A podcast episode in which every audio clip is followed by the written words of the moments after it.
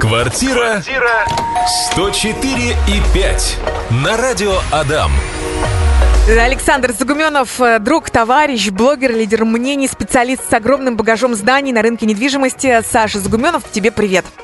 Привет, Настя, привет все слушатели города Ижевск. Я рад, что я оказался снова в студии Радио Адам и готов отвечать на ваши вопросы. Ты сразу, как зашел, сказал, что завтра заседание ЦБ и, возможно, что-то изменится с ключевой ставкой. Да, внепланово недавно снизили ключевую ставку, и все мы видим, что ставки 11% на вторичный рынок, и люди наконец-то оживились и стали смотреть недвижимость. Даже я нашел двоих покупателей на свои объекты, даже три. Угу. Ну, третий там еще как бы вилами по воде, он думает, да, но тем не менее люди оживились, продолжают жить, покупать, продавать недвижимость. Завтра заседание ЦБ, и, возможно, многие аналитики считают, что Центробанк снизит еще ключевую ставку, это повлияет на курс валют и на ипотечные займы. Ну, вообще на кредиты ставки, возможно, еще снизятся, так что ждем завтрашнего дня. И в понедельник, наверное, мы заживем новой жизнью, увидим там, допустим, 9,5, как было раньше. Ну, посмотрим. Саша, ты захотел поделиться с нами, со всеми слушателями, время, что же делать молодой паре, которая решила, приняла ответственный шаг, э, жить вместе? Ну, 23-25 лет, молодая пара. С чего начинаем? Ну, это реальная история. Я сегодня просто за обедом обедал в кафе, и человек мне спрашивает, ты же на радио отвечаешь на вопрос, ты же риэлтор? Вот, у меня друзья не верят, что за, э, риэлторы не берут деньги за подбор новостроек. Какой-то развод и обман. Но бесплатно ничего не бывает. Конечно, бесплатно ничего не бывает. В этом случае просто застройщик оплачивает услуги агента, а вы покупаете по цене застройщика. В общем, что делать молодой паре 23-25 лет, которые жаждут жить вместе, пробовать и что-то себе приобретать? Я э, ну, ну, рекомендую, если у вас нет денег и нет денег вообще оплачивать ни риэлтору никакие услуги, то выбирать новостройку, только чтобы она была ликвидная по объективной нормальной цене и не покупать квартиру с совсем маленьким первоначальным взносом. То есть, допустим, если у вас там 10-15%, я бы, наверное, не рекомендовал, лучше немножко подкопить. Но если нет возможности и ежемесячный платеж вас устраивает, он будет комфортным, ну, допустим, он не будет превышать 30-40% вашего семейного бюджета, тогда почему нет? Затем э, все вот задаются вопросом, под какую ставку покупать квартиру, потому что сейчас ставки выросли. Ну, мы вот э, в первом выходе, когда началась передача, говорили, что ЦБ снижает ставки. Я скажу, что сейчас есть ставки даже 0,1% на весь срок ипотеки, либо там 1%. Вы везде слышали э, наверное, видели билборды с такой рекламой. Такие ставки существуют, но это тоже не просто так. Э, вы эту ставку ну, буквально вы оплачиваете. Потому что если вы приобретаете квартиру со ставкой 0,1 там, процент или 1, квартира вырастет в цене там в среднем на 10 процентов. Условно выбрали квартиру за 3 миллиона рублей, она вырастет, э, ну, будет 3 300. То есть тут надо индивидуально все считать, приходить к агенту, молодой паре, который вам посчитает правильно различные э, программы, вам предоставит по ипотечным займам, как правильно это оформить и подберет вам лучший вариант квартиры в новостройке, потому что не все новостройки, они ликвидные, не все ликвидные. Некоторые же думают, куплю квартиру в новом доме и 100% я смогу ее продать, слить, когда у меня не станет, например, денег. Это, ну, неправда, вы ошибаетесь. Такое так не работает, если в двух словах. Нужно покупать ликвидный хороший дом, который в последующем э, можно будет реализовать, потому что квартира покупается не на всю жизнь, бывает и не на 5 лет, иногда людям просто не нравится эта квартира или они расходятся. И еще, если подытожить, я бы не рекомендовал покупать квартиру-студию, потому что цена за квадрат уже достаточно высокая. Но есть исключения, например, квартиры-студии на два окна. В общем, нужно все смотреть со специалистом. Саша нам задает вопрос, наш слушатель в мессенджерах. Добрый день, а что можете рассказать об ипотеке на постройку? Я вчера, кстати, был в строительной компании, с которой сотрудничаю и плотно продаю частные дома, и на самом деле я ничего не могу по ней сказать, потому что этой программы, ну, она конкретно пока не работает. Я не, не готов ответить на, на этот вопрос, и строительные компании пока тоже. На самом деле, ну, все сложно. Угу. Все сложно, ну, возможно. Если вам интересно, лучше, наверное, позвонить мне, либо написать, мы конкретно разберем ваш случай, потому что недавно вот мои доверители, клиенты, они брали займ и использовали еще материнский капитал, как раз вот э, брали деньги на строительство. Я думаю, что это лучше лично обсудить, но пока сами строительные компании даже не знают, что будет с этими кредитами, и причем они эту информацию, ну, так отвечают уже год. А как понять, сколько стоит твоя квартира? И как понять, адекватную ли стоимость просят э, продавцы? Только что задали наши коллеги этот вопрос. Ну, э, вообще лучше анализировать сейчас э, рынок несколько дней, прозванивать продавцов, реальная ли это квартира. Вот, например, э, если вот данная квартира находится там на каком-нибудь верхнем этаже, то посмотреть э, в этом же проекте, если квартиры аналогичные, за сколько они продаются. Если, допустим, эта квартира на 15 этаже, а остальные там на четвертом и пятом, то, скорее всего, на несколько сотен тысяч рублей верхний этаж будут продавать, и адекватный продавец не скинет, потому что будет э, считать, что конкуренции-то нет. Все равно люди сейчас покупают этажом выше и посмотреть э, соседние проекты. В общем, э, смотреть как ведут себя продавцы, какие квартиры уходят, прозванивать по телефону с ними торговаться. Ну и можно сходить на консультацию к агентам по недвижимости, к разным, которые могут вам дать информацию из вот, первых уст, какие были сделки за последние несколько месяцев по, ну, на подобные квартиры, какая была цена именно сделки. Квартира 104 и 5. Э, меня спрашивали часто вообще люди с деньгами, у которых есть наличные деньги, накопления, там несколько миллионов рублей, стоит ли вкладывать э, деньги в какой-то другой город, в более большой, либо, может быть, в другую страну.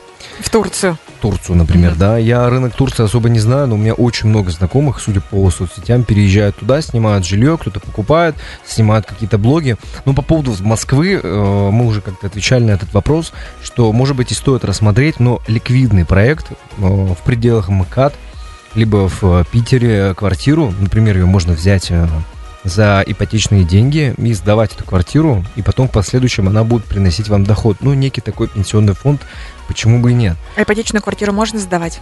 Ну, вообще у нас э, э, рынок аренды же он такой серый. Угу. То есть люди сдают и даже не платят налоги. А как же страховка? Допустим, там дебош устроили, поджог какой-нибудь обворовали. Это же должно быть все застраховано. Ну, да, но никто это не делает. Но, но, но если говорить вообще по закону, как э, делается, да, когда вы покупаете квартиру э, за ипотечные деньги, то объект недвижимости, который вы купили, он будет в залоге банка. И всегда в кредитном договоре банк прописывает, что вы не имеете права сдавать эту квартиру третьим лицам, потому что, ну, квартира будет в худшем состоянии и упадет в цене, а если вы не будете э, платить ипотеку, логично банк заберет неликвидный, убитый вариант mm-hmm. в, в эту квартиру, то есть сдавать нельзя. Но так, так как рынок серый, люди все равно сдают, может быть, друзьями, близким. Ну, в этом случае можно без проблем обратиться к профессионалам э, рынка недвижимости, которые вам организуют весь процесс и каких-то случаев типа пожара, ну, сведут к минимуму. То есть гарантировать-то, конечно, никто не будет. Может случиться всякое. Но почему нет? Весной и летом многие покупают земельные участки, коттеджи, дачи, огороды. Как выбрать земельный участок? Земельный участок, ну, нужно вообще изучить все полностью вдоль и поперек. Некоторые же как видят цену, вроде бы меня этот направление-то устраивает, я буду покупать. На самом деле нужно изучить э, генплан вообще района, как это будет все обустраиваться. Это нужно съездить вам в местную администрацию, поговорить, запросить генплан района, сказать, что вы планируете там приобретать участок, пообщаться по поводу коммуникации, когда там будет газ, если его там нет, электричество, какие сроки, реальные, потом посмотреть назначение земли, то есть uh-huh. бывает даже соседний участок, где вы покупаете, назначение может быть совсем другим, и все вот это нужно будет изучить. Затем пообщаться с жителями уже этого района, если там уже кто-то построился, то спросить, как им там живется, а, Потом обратить внимание на участок. Некоторые из нас даже покупают... Сырой, не сырой. Сырой, не сырой, да, если это, ну, летнее время. И некоторые даже покупают участок, например, зимой. Они даже не выезжают, ну, потому что его не посмотреть. И даже я слышал, что и летом люди, ну, приехали, вроде бы, вот земля, земля, мне там нравится, я куплю. Главное, цена меня устраивает. А, на участке, я считаю, экономить вообще не нужно, как вот на постройке дома. То есть постройку дома можно как-то отложить, постепенно строить, угу. участок вы уже не замените. Поэтому нужно выезжать, смотреть, под каким наклоном он, пообщаться со строителями, э, специалистов вызвать, может быть, даже двоих, чтобы послушать разное мнение, потому что, ну, если вы основательно хотите строить себе свой дом. Затем посмотреть на дороги, какие там дороги. Самый плохой вариант это, наверное, а, отсыпка. Ну, такая вот дорога, где э, дождь пройдет, ее размоют, и проехать туда будет невозможно. Вы будете просто травмировать свой автомобиль, ну и ехать вам будет некомфортно. Самый лучший вариант, когда асфальтированная дорога. Потом поинтересоваться, если это зимний период, как вы туда будете добираться, кто чистит дороги администрация там района, либо это поселок делает за свой счет, либо, может быть, местные жители, как вот я ездил кажется, в Новую Казмаску. Мне сказали, что там э, человек зимой вообще один или вдвоем они проживают. Они скидываются на трактор, чтобы вызвать. Он приезжает и чистит дорогу. Вот все эти нюансы нужно выяснять, прежде чем покупать участок. А то бывает так, что появилось там название какой-нибудь э, новый поселок, там, я не знаю, Малиновка покупайте 300 тысяч рублей 10 соток. Потом, когда вы звоните по объявлению, обычно в объявлениях всегда округляют эм, площадь участка. Например, пишут 15 э, соток. По факту вы приезжаете, а там 13,8. И цена за сотку уже другая, не такая актуальная. На все это нужно обращать внимание, прежде чем выходить на сделку. И, ну, проще всего у Насти, конечно же, обратиться к специалисту, который вас сопроводит, найдет вам техника, которую, не техника, а специалиста, который посмотрит земельный участок, если вы планируете строить дом, все, весь процесс организует и даже, возможно, сведет с компанией, которая вам построит дом. В общем, не торопитесь и очень скрупулезно к этому подходите. Саш, давай поговорим про цены. Падают ли они сейчас на рынке? Падают на вторичке, на новостройке? Ну, вообще вторичный рынок, он э, падает. А вот, все, хорошо себя слышу. Значит, э, вторичный рынок, крупногабаритные квартиры, они падают в цене, а новостройки, ну, новостройки снижаются только, я вот заметил, именно квартиры без отделки в э, новых домах, которые вот-вот сдаются, либо уже сданные. Люди почему-то не хотят их покупать. Ну, не почему-то, они не хотят их покупать, потому что нужно вкладываться в ремонт и по ипотеке, если брать ипотечный займ, то процентные ставки намного выше, и люди готовы рассмотреть вариант от застройщика, который там сдается, например, через полгода, через год. На такие квартиры падает цена. И вот как делать э, в плане э, как снижать цену на свою квартиру, если не с чем работать, у вас нет звонков, и, и там, например, выставил квартиру за 4 миллиона, ты ждешь две недели, никто не звонит, рынок, ты видишь, что аналоги снижаются по цене, и ты думаешь, давай я тоже так же скину, может быть, 50-100 тысяч рублей. Опять никто не звонит, проходит еще две недели, думаешь, ну давай еще 60 скину.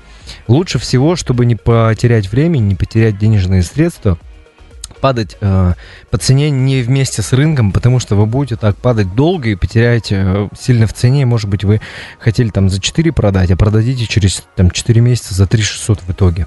Нужно всегда снижаться чуть быстрее, чем рынок. Например, если хотели 4 миллиона, а у вас там аналоги 3 900 и 4 100, например, в вашем районе, сразу снижайтесь на там 3 900, не жадничайте и продавайте.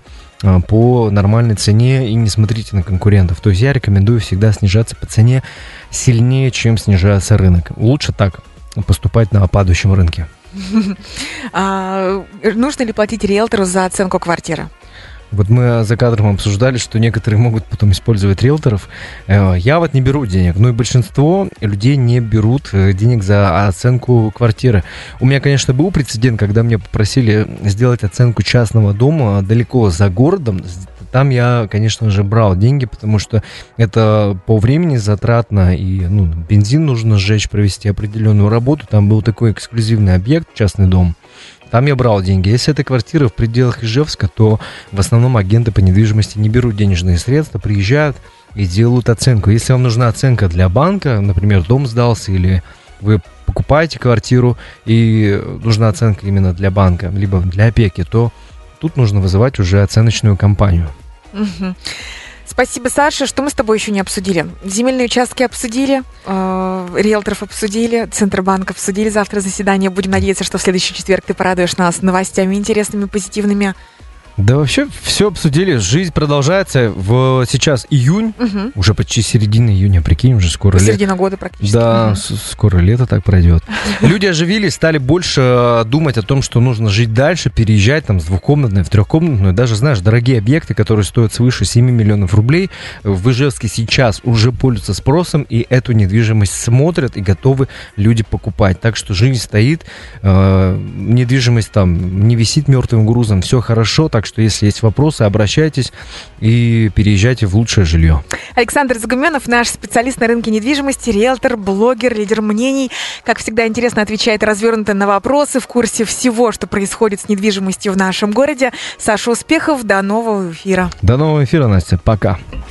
Квартира 104 и 5 на радио Адам.